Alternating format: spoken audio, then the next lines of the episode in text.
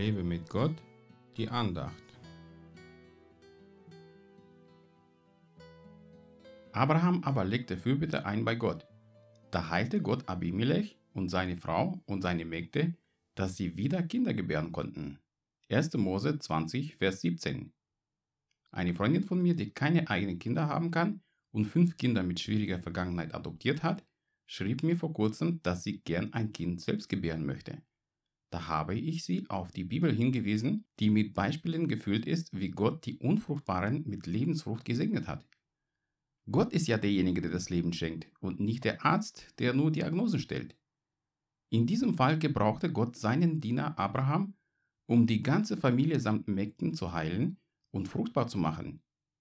Nun, jetzt wirst du vielleicht sagen, Abraham war ein großer Mann Gottes. Gott musste auf ihn hören. Und ich bin nur ein kleiner durchschnittlicher Christ. Und da ist schon der Fehler drin. Für Gott bist du kein kleiner, nutzloser, unbedeutender Christ, sondern sein Diener, dem er seine Vollmacht gegeben hat, auf Schlangen und Skorpione zu treten, Kranke zu heilen und Gefangene zu befreien.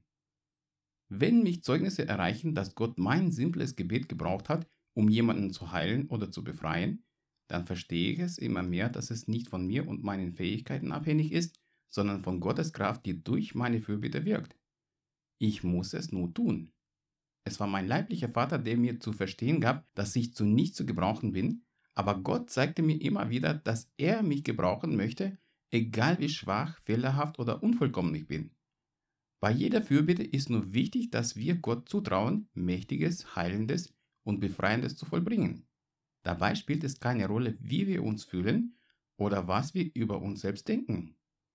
Die Bibel sagt, dass Abraham uns ähnlich war. Er war kein besonderer Mensch, aber er glaubte Gott und wurde deswegen sogar zu seinem Freund.